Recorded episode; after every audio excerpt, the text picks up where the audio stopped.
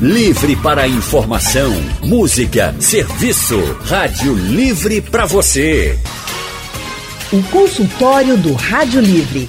Faça a sua consulta pelo telefone 3421 3148. Na internet www.radiojornal.com.br.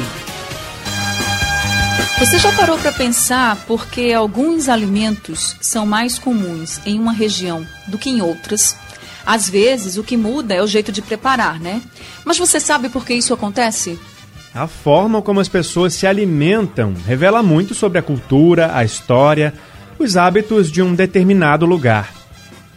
Aqui no Nordeste, as comidas de milho e as raízes estão sempre à mesa, do café da manhã até a hora do jantar. Por isso, a gente vai conversar sobre esse assunto com a nutricionista e especialista na ciência dos alimentos, a doutora Michele Galindo. Boa tarde, doutora Michele. Seja muito bem-vinda ao Rádio Livre e ao consultório do Rádio Livre. Boa tarde, boa tarde a todos, boa tarde aos ouvintes. Muito bom estar aqui conversando com vocês essa tarde. Obrigado, Michele, por estar participando do nosso consultório de hoje. Seja bem-vinda. E também vai participar dessa conversa o jornalista, antropólogo e escritor especializado em gastronomia e cultura, Bruno Albertin. Boa tarde, Bruno. Boa tarde, Leandro. Boa tarde a todos. Boa tarde, Bruno. Seja muito bem-vindo também ao consultório do Rádio Livre. E você que está nos ouvindo, o que, é que você costuma comer? O que, é que você gosta de comer? Você sabe a origem da sua alimentação no dia a dia? É tão comum para a gente, né? Às vezes a gente come alguma coisa porque na infância a gente se habituou a comer mesmo na nossa família, né? Vem muito disso também. E às vezes a gente não sabe nem a origem daquele prato, daquela combinação, da forma de preparo. Então, participe com a gente, conta pra gente o que é que você mais gosta de comer, para você saber aí a origem, saber se realmente é um prato nutricionalmente forte, vamos dizer assim, né? Como a gente costuma falar. Você pode participar mandando mensagens pelo nosso painel interativo, ou se preferir, você pode ligar para cá, para a Rádio Jornal, e já falar diretamente com o Bruno Albertin e também com a doutora Michele ao vivo e tirar todas as suas dúvidas. Então, deixa eu começar falando de um prato que é muito característico na nossa vida aqui nordestina, né? Desde o café da manhã também tem algumas combinações que vão no almoço, tem muita gente que gosta, e até mesmo no jantar, que é o cuscuz nosso de cada dia, como a gente costuma dizer. Quem gosta de cuscuz, gosta de verdade. Tem várias formas de preparo. Mas eu queria perguntar para o Bruno, Bruno, por que cuscuz é tão característico na nossa mesa, na nossa rotina, hein? Cuscuz é uma maravilha, né? Eu acho que, na verdade, é um prato muito simbólico mesmo dessa identidade é, alimentar nordestina. Câmara Cascudo, que é um dos pioneiros dos estudos da, da, história da alimentação no Brasil, ele tem um livro com esse nome. É, ele tem um capítulo inteiro que fala do cuscuz nesse livro, que é um clássico absoluto, é, um super volume e tal. É, o cuscuz é uma contribuição africana, da cultura árabe africana, ele, do, do, daquelas populações, das civilizações é, dos países que ficam acima do deserto do Saara. Fala-se muito, quando você vai à Europa, quando você vai à África, né, em cuscuz marroquino, que é o cuscuz feito com sêmola de trigo, sêmola de trigo, é, feito também a maneira do nosso cuscuz, com água para inchar e cozinhar aquela, aquela semolina. Então, aqui no Brasil, por substituição, é, na ausência do trigo, até hoje não somos autossuficientes na produção de trigo, o milho acabou é, ocupando o lugar que originalmente na receita pertencia ao trigo e se popularizou com a força que esses clássicos têm. Né? É verdade, viu? A gente come cuscuz, assim, como eu disse, de manhã, de tarde e de noite, se deixar, né? Porque tem a farofinha de cuscuz também, que muita gente gosta e coloca no almoço, não é verdade? De várias formas, né? Doce ou salgado. Tem uma, coisa, tem uma coisa que eu lembro muito que é uma marca da minha infância, assim, hoje é cada vez menos comum, no sentido de que a cidade, né, o Recife, as cidades todas passam por um processo de verticalização, né, uma nova forma de ocupação do, do território da cidade. Então, o contato entre a residência, entre o, o privado e o público, hoje ele é um pouco menor, né, é um pouco é, em relação ao que se dava antigamente, quando as pessoas moravam basicamente em casas de muro baixo, então havia essa comunicação com as pessoas e principalmente ah, no nosso para privilegiar nosso assunto, com os mascates de sabores. Eu lembro quando era criança, passavam muitos vendedores de cuscuz na bicicleta, no carrinho e tal. Isso. Hoje ainda existe. Eu moro na cidade alta de Olinda, então ainda tenho contato com esse tipo de, de vendedor de mascate, mas no geral eles são, são mais raros.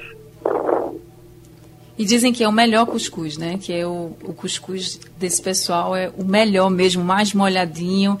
Enfim, realmente. Ah, eu também escuto um pouco aqui no Recife alguns vendedores. "Ó, Olha, já vem o cuscuz, já vem o cuscuz, é hora do cuscuz. Finalzinho da tarde está passando por aqui. Agora, Bruno, você falou da forma de consumir, que é bastante variada, né? Algumas pessoas, por exemplo, gostam de cuscuz com leite e açúcar. Ou com leite de coco. Já tem gente que não gosta, que já coloca leite e sal. Além de várias outras combinações. Eu queria perguntar para vocês, também representa um pouco da nossa história? Bastante. Na verdade, a gente, consegue, a gente consegue entender perfeitamente a constituição do povo brasileiro através da sua alimentação. Eu estou lançando um livro, depois eu quero falar sobre isso, inclusive quarta-feira, chamado Nordeste Identidade Comestível. É um livro que, tá sendo, que foi editado pela editora Maçangana, da Fundação Joaquim Nabuco, fruto de dois anos de pesquisa pela região para tentar entender como é que a comida articula essa, esse senso de pertencimento, a própria, ajuda na própria construção do cotidiano, que alimenta a identidade. E claro que a gente fala muito de cuscuz ali. Mas leite de coco é outra coisa bem interessante também, porque a gente consegue decupar, digamos assim, a genealogia do povo brasileiro, do povo do Nordeste do Brasil, através desses hábitos alimentares. Câmara Cascudo, outra vez, dizia que, que o leite de coco foi uma revelação culinária eh, dos africanos de Moçambique. Eles que teriam se notabilizado pelo uso desse ingrediente. E o coco também não é nativo, é muito engraçado, né? A gente pa- passeia pelo litoral do Nordeste, encontra coqueiros e coqueirais sem fim. Originalmente, essa vegetação era coberta por cajueiros, os cajueiros dos quais, ah, sobre os quais tanto Mauro Mota falou, ele escreveu um livro sobre, sobre o cajueiro, né? Como árvore ah, do litoral nordestino por excelência. Mas o, o, o coqueiro aqui chegou no começo da colonização, se adaptou muito rapidamente e colonizou a costa do Nordeste, né?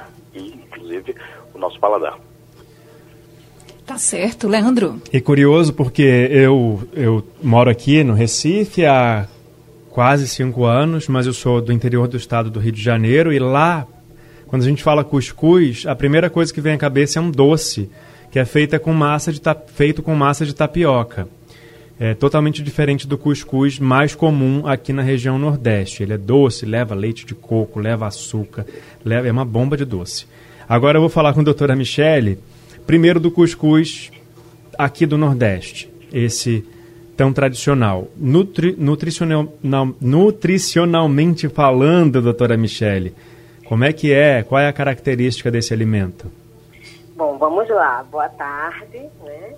Primeiro, foi ótima a situação toda que Bruna nos deu, já para nos localizar em relação a essa história do cuscuz, né? Que é tão emotivo para a gente. Mas como nutricionista falando, né? A questão nutricional, quando a gente olha para o cuscuz, a gente vê primeira coisa, alimento rico em carboidrato, né? E equivocadamente hoje, algumas pessoas crucificam o carboidrato como sendo um nutriente ruim, né? E nem sempre. O que vai ser ruim ou bom é o conjunto da nossa alimentação. O cuscuz na Tavares nos remete a o que é o aconchego, o que é a nossa cultura, né? E quando a gente olha como nutricionista para esse alimento, ele é um alimento que é rico em ferro, porque ele tem que ter o, o somente de ferro, né? Na farinha, nos flocos de milho. Ele dá muita fibra para a gente. Até o Bruno colocou aí na fala dele, né? Que historicamente foi trocado o trigo pelo milho, pelo costume aqui, né? Dentro do preparo do cuscuz. E nutricionalmente falando, isso é uma coisa bem positiva para a gente, porque o milho é rico em fibra, né, que leva à nossa saúde intestinal, por exemplo. Né? Uma dieta baixa em fibra, ela pode provocar o que a gente chama de um intestino preguiçoso, né? atrapalha o funcionamento intestinal. Acho que a Anne também falou em relação, né? O que a gente escuta muito. Por que, é que aquele cuscuz que a gente escutava até muito antigamente, hoje a gente escuta menos, mas em alguns bairros ainda se escuta aquela bicicleta vendendo cuscuz? Por que, é que se vem esse, essa ideia de que esse cuscuz seria o melhor? Porque justamente o escolher um alimento está envolvido com muita coisa, né? Então, aquele rapaz na bicicleta vindo com cuscuz, antes da gente comer o cuscuz, a gente já está sentindo o cheiro, né? Então, isso já remete a alguma coisa para a gente. Como também, provavelmente, aquela pessoa que vende cuscuz na bicicleta, ela, no caso, produz aquele alimento da forma mais tradicional possível, já que ela quer atingir várias pessoas. Então, ela vai fazer de uma forma que tenta agradar a todos. Então, é uma forma que a gente chama de tradicional. Né? Nutricionalmente falando ainda também, a gente sabe que esse cuscuz, vocês colocaram bem também, ele entra em todas as nossas refeições, né?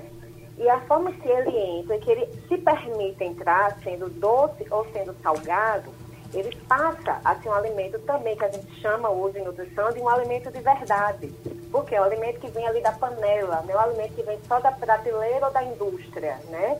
E a gente pode preparar ele com ovo, a gente pode preparar com queijo, com carne, né? Existe também, a gente pode colocar os próprios flocos de aveia, que é outro alimento saudável, dentro desses flocos de milho, preparar um alimento também ainda mais rico em fibra, né? Como também a gente pode agregar nesse alimento, no caso, alimentos que tenham proteína. Por quê? Porque a gente sabe que, por exemplo, o cuscuz, por, como eu disse no início, ele é rico em carboidrato, né? Pessoas que são diabéticas, por exemplo, a gente tem, um, tem que ter um controle no consumo desses alimentos que um carboidrato. Então, quando a gente orienta que a pessoa que é diabética, ao consumir cuscuz, junte com um alimento que dá proteína, como ovo, leite, queijo ou carne, a gente melhora a forma desse alimento para aquela pessoa que é diabética. Então, assim, o cuscuz proporciona muita coisa para a gente desde o principal para uma escolha alimentar, que é a questão afetiva, é assim, o cheirinho, a gente lembra da infância, como o Bruno colocou também, né? Que a gente, na hora de a gente escolher o alimento, isso tudo está envolvido dentro de um comportamento alimentar que é bem complexo, né? Que envolve cultura, envolve crenças, envolve família, envolve emoções, né? recordações. Então, o cuscuz, eu acho que assim, foi o alimento que vocês escolheram para iniciar esse consultório e foram muito felizes com essa escolha, porque o cuscuz realmente nos remete tudo isso. É, o Rubem, de Olinda, mandou uma mensagem no nosso painel interativo perguntando a sugestão para ele comer à noite de forma saudável. Ele pode misturar o que no cuscuz, por exemplo? Pronto, à noite. À noite, normalmente, culturalmente, a gente tem mais alimentos salgados, de uma forma geral, né? Então, ou ele pode preparar esse cuscuz já colocando o nosso, tão tradicional também, queijo de coalho, dentro, cortadinho já dentro, na massa do cuscuz, né? Já bota tudo na cuscuzeira. Ele pode fazer o cuscuz também de forma mais saudável, como eu falei, acrescentando em uma xícara de, de flocos de milho que ele vai colocar, ele pode colocar uma porção junto de flocos de aveia. Então já molha, como o Bruno tem que colocar também, que a gente precisa hidratar essa, esses flocos de milho para poder a gente chegar no, na fórmula do nosso cuscuz, né? Ele pode juntar isso e comer com alguma coisa que chama de proteína. O que é que tem proteína? Leite tem. Muita gente tem costume de tomar, pegar, fazer o cuscuz e colocar o leite, né? E uhum. meus pais têm esse costume, que veio do nosso interior do estado, né? De colocar o cuscuz e ali colocar o leite em cima. É uma forma saudável? É. Mas lembrando que quando consome também, é interessante, como todo nutricionista sempre fala, a gente pensar nas cores, a gente sempre fala assim, né? Então, assim, além ali do, na minha jantar, que eu quero cuscuz, faz esse cuscuzinho com queijo, faz ele comendo com um pouco próximo, faz ele, como eu estou falando, com leite, mas coloca algum vegetal junto também, faz uma salada, tenta, se eu não quero fazer uma salada, eu posso fazer o meu próprio ovo mexido com, com tomate, junto com um pimentão, a cebola cortadinha dentro, mas quando a gente lembra de que também tem um vegetal junto, dessa forma fica saudável. Certo, o Rubem pediu uma sugestão de refeição para a noite, tá? Então a sugestão para o Rubem de Olinda. Se você está escutando esse consultório desde o começo, eu tenho certeza que já bateu aquela fome, aquela vontade de comer um cuscuz, hum. aquela vontade de comer qualquer coisa, mas você sabe por que você come o que você come? A gente está descobrindo hoje várias histórias por trás dos alimentos e também, claro, o valor nutricional deles. Junto com a gente, ajudando a gente a entender mais sobre a alimentação e a cultura por trás dela, estão a nutricionista Michele Galindo e também o jornalista e escritor Bruno Albertin. Bruno, vou perguntar para você agora sobre o nosso tradicional brasileiríssimo arroz com feijão. Por que ele é tão tradicional aqui no país? A doutora Michelle estava falando agora que a gente acaba, eu acho que intuitivamente é, as populações, os povos, eles acabam construindo saberes uh, uh, que acabam tendo depois respaldo científico, né? Ninguém, talvez lá atrás, tenha dito que feijão com, com, com, com arroz funciona tão bem do ponto de vista nutricional e depois, a doutora Michelle pode falar melhor sobre isso, certamente, é, descobriu-se que um complementa o outro do ponto de vista nutricional.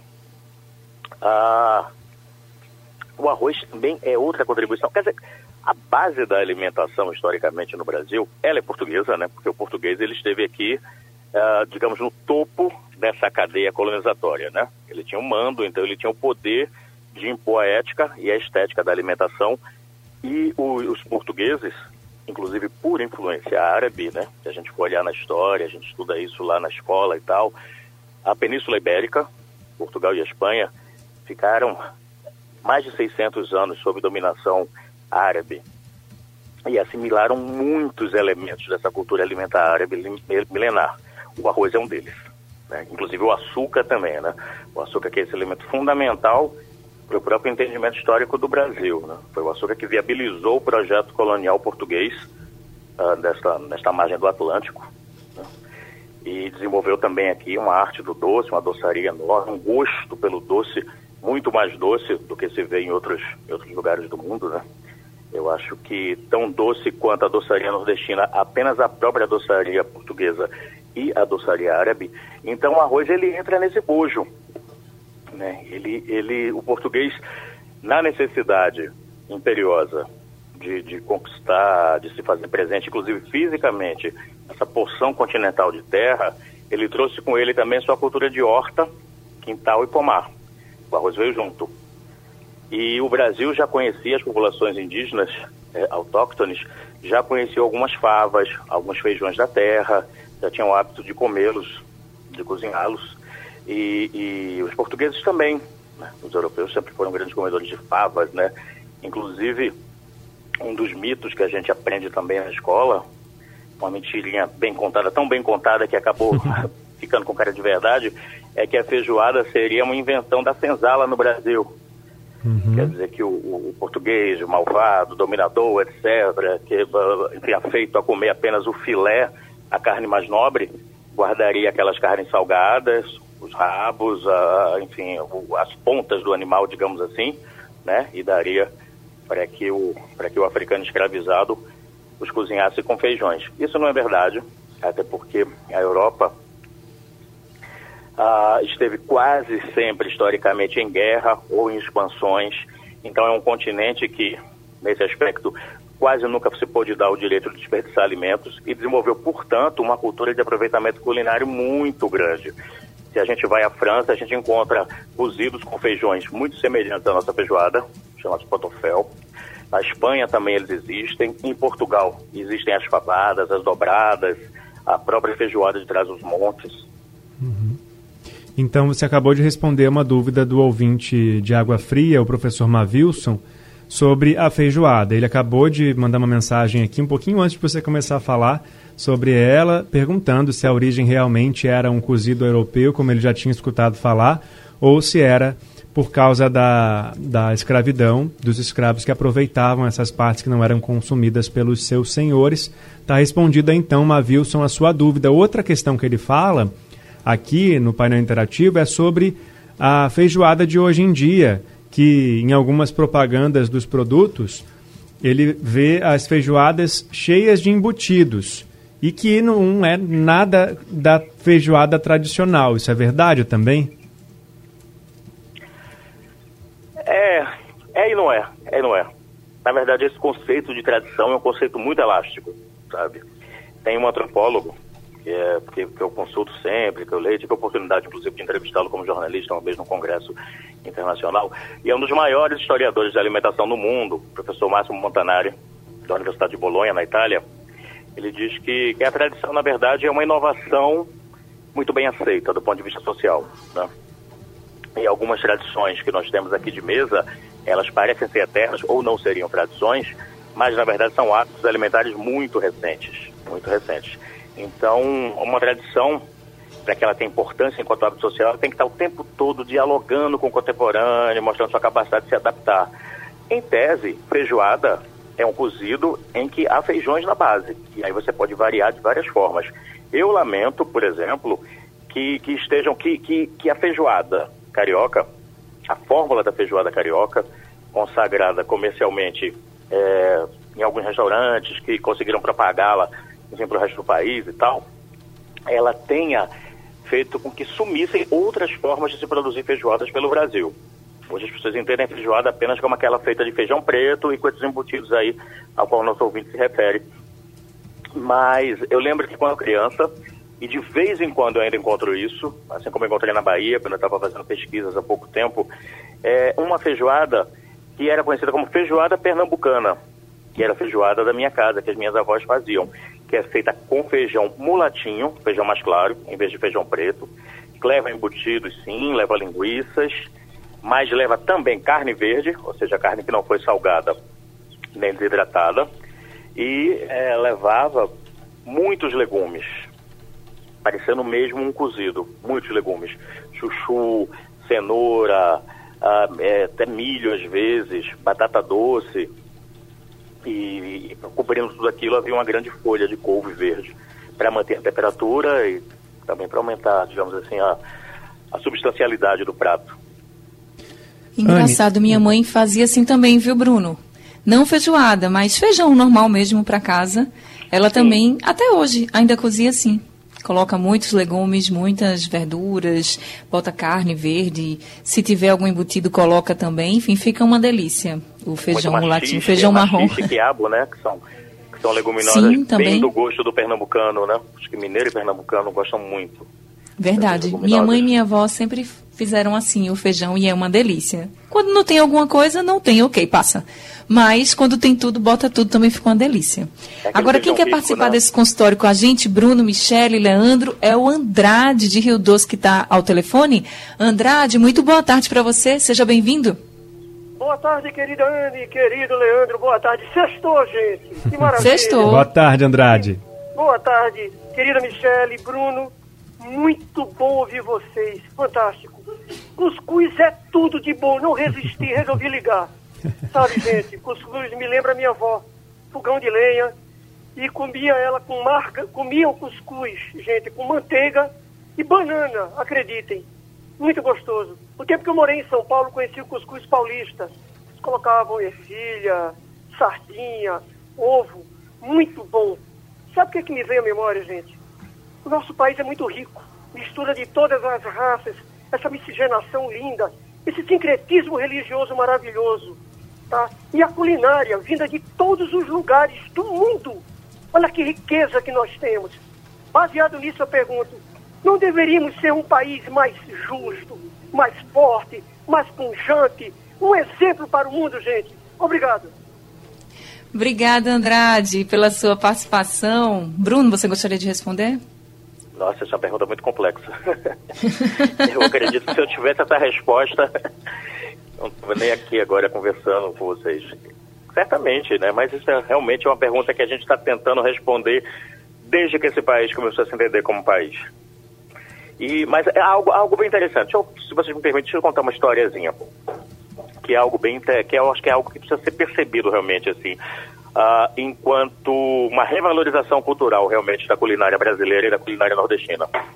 Muito tempo atrás, eu estava conversando com um chefe, um chefe famosíssimo no mundo da gastronomia, chamado Laurent Soudou.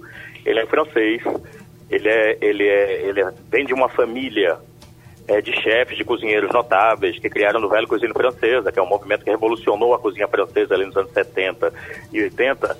E ele já como um cozinheiro muito bem reputado na França, ele foi contratado para trabalhar num hotel do Rio de Janeiro. Ele chega ali no começo dos anos 80 para fazer o quê? Fazer cozinha francesa com a autoridade de um francês. Para ser servida para uma elite carioca que certamente conhecia os códigos de elegância, de sabor, enfim, da cozinha tradicional francesa e tinha saudade dessa comida e na impossibilidade de ir sempre à França, gostaria de tê-la em sua própria cidade, o Rio de Janeiro.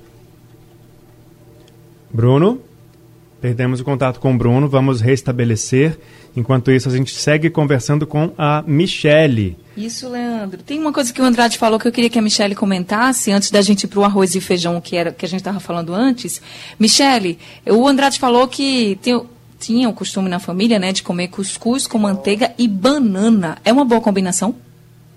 Oi, boa tarde, Anne. Boa tarde, obrigada pela participação, Andrade. Né? Bem empolgante, foi bom isso. É o seguinte, o conjunto de manteiga, cuscuz e banana, depende do ponto de vista de qual bom, saboroso ele é. Mas fica faltando sim alguma fonte de proteína, porque a, a banana é mais uma fonte de carboidrato, assim como o cuscuz.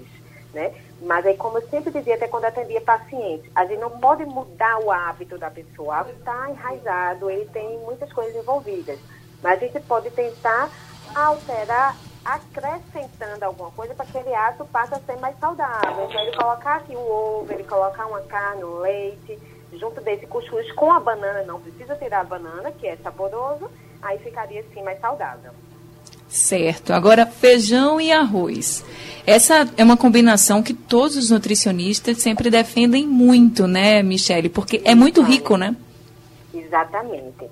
Inclusive, Anne, é, quero dar parabéns à sua mãe, que já fazia cuscuz, dessa, cuscuz, desculpa, feijão dessa forma tão saudável, né?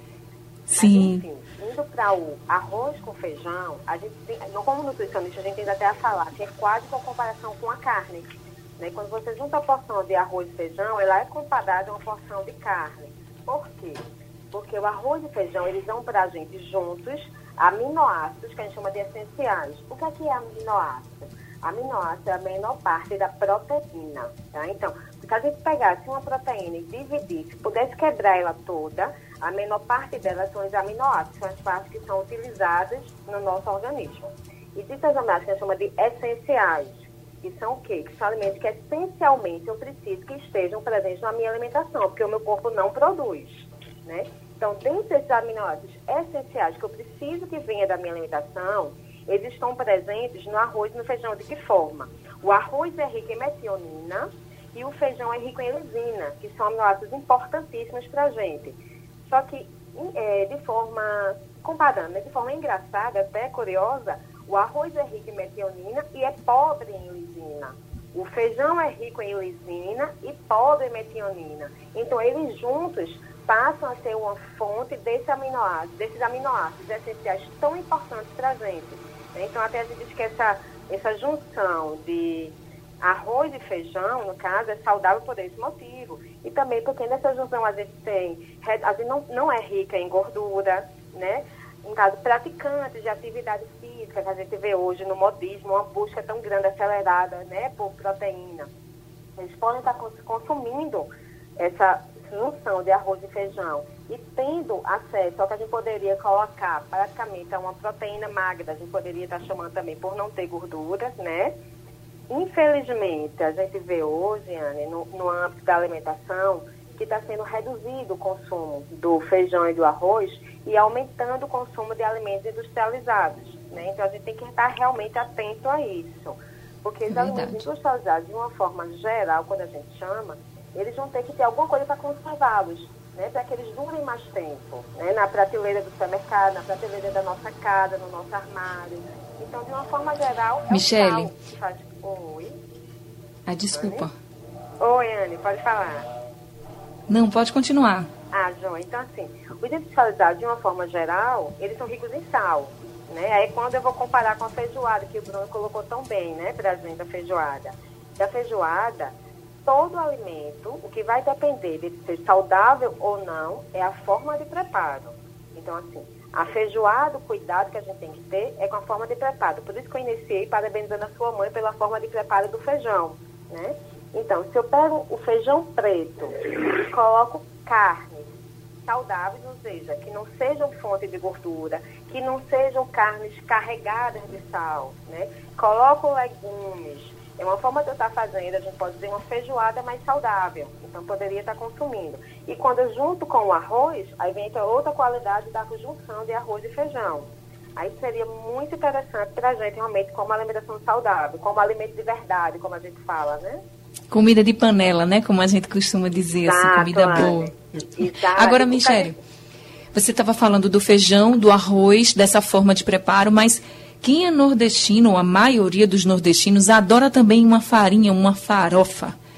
É uma boa combinação? Pode colocar, não pode? Pode, de que forma, eu volto a falar também, a gente tem sempre que respeitar o hábito, né? Então, se eu gosto de comer, eu sou nordestina, eu gosto de comer a minha farinha, eu posso. O que vai fazer a minha alimentação ser saudável ou não é o conjunto. Eu sempre gosto de falar, sabe, Ana, é assim, de que não existe nenhum alimento que seja tão bom que eu tenho que consumi-lo todos os dias, como não existe nenhum alimento que seja tão ruim que eu nunca posso consumi-lo. Então, as nossas escolhas, o que ela vai representar para o meu estado nutricional, né, seja o que for, é o conjunto. Então, se eu gosto de comer muita farinha, mesmo assim pode, aí eu vou ter que ver a moderação. Eu pego essa minha farinha, faço uma, uma farofinha com a cenoura junto, que eu boto um pouquinho de fibra. Ou eu pego essa minha farinha e compro uma farinha de aveia, que é fininha, e faço junto, que também estou agregando alguma coisa. Mas eu não preciso deixar de comer, né? Eu só preciso, algumas vezes, eu vou precisar ajustar um pouco, botar outros alimentos juntos. Mas pode comer com certeza o arroz, o feijão com a farinha. Tá certo, Leandro.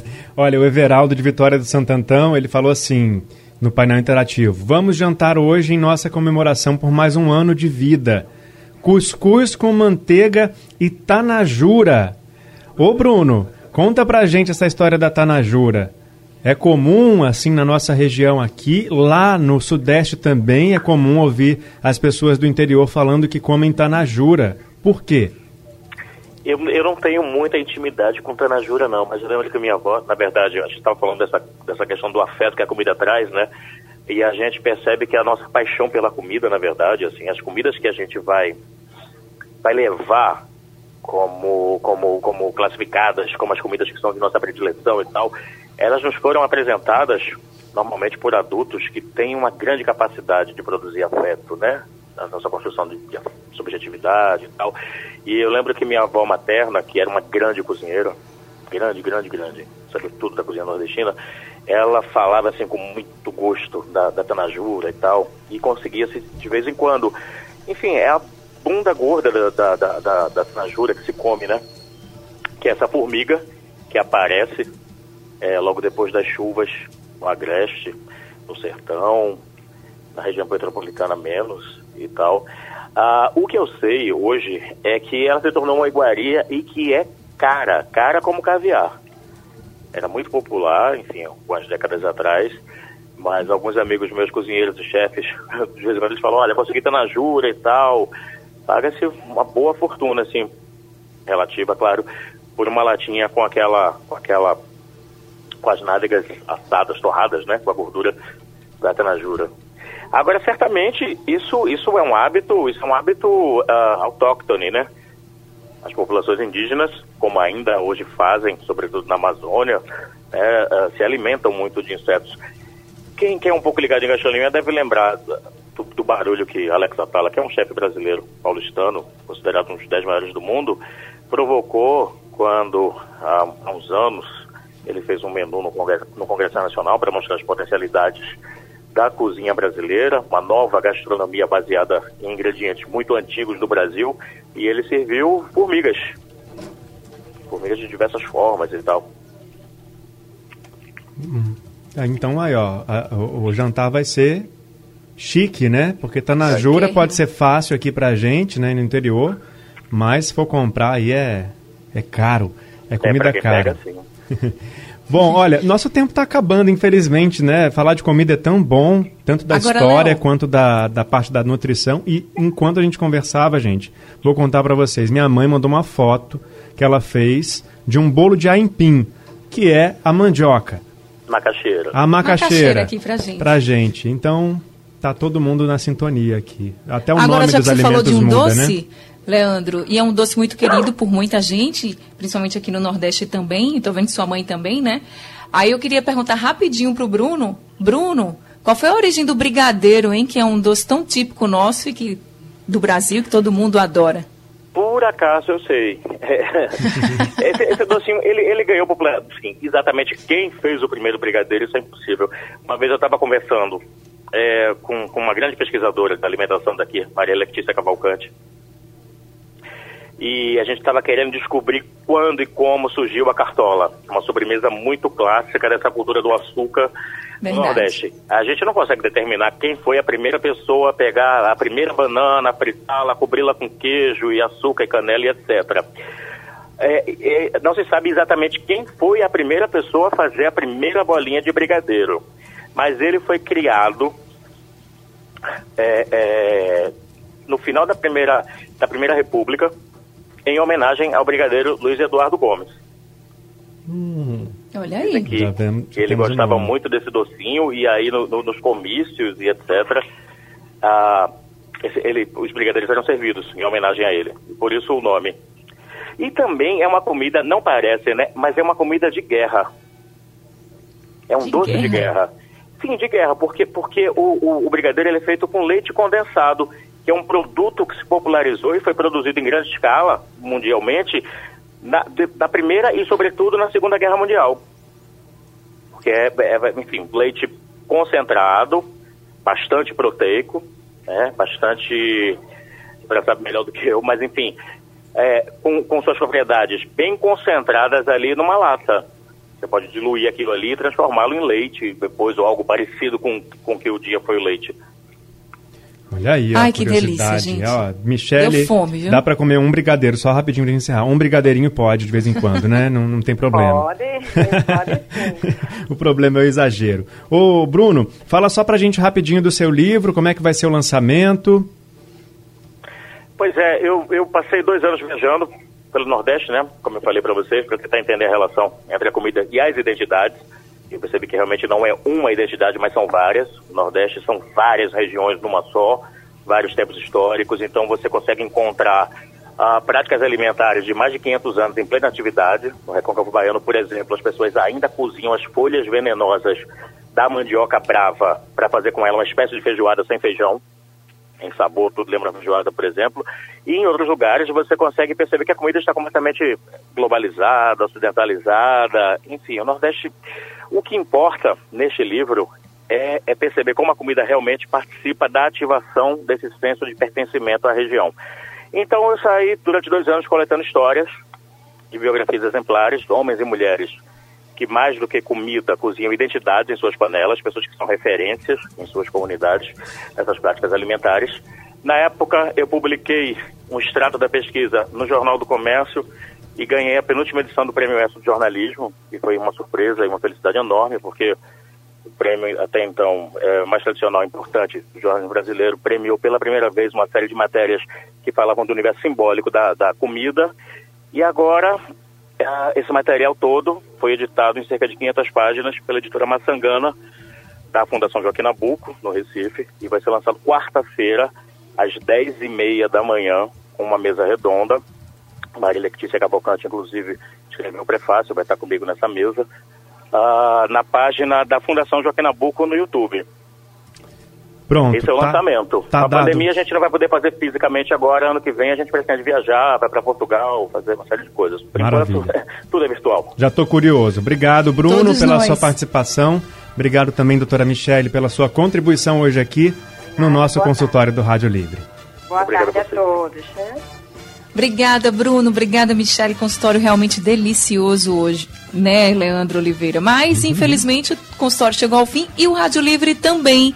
Mas segunda-feira a gente está de volta aqui com muito mais informação para você e prestação de serviço. Bom final de semana. Obrigada a todo mundo que estava com a gente. Até segunda, Leandro. Bom descanso e até segunda. Até segunda, Anne Barreto. Bom descanso para você também. O Rádio Livre tem produção de Gabriela Bento e Yuri Neri, trabalhos técnicos de José Roberto Camutanga e Edilson Lima, Diana Moura, editora executiva. Até engasguei. E a direção de jornalismo é de Mônica Carvalho. Sugestão ou comentário sobre o programa que você acaba de ouvir, envie para o e-mail ouvinte@radiojornal.com.br ou para o endereço Rua do Lima 250, Santo Amaro, Recife, Pernambuco.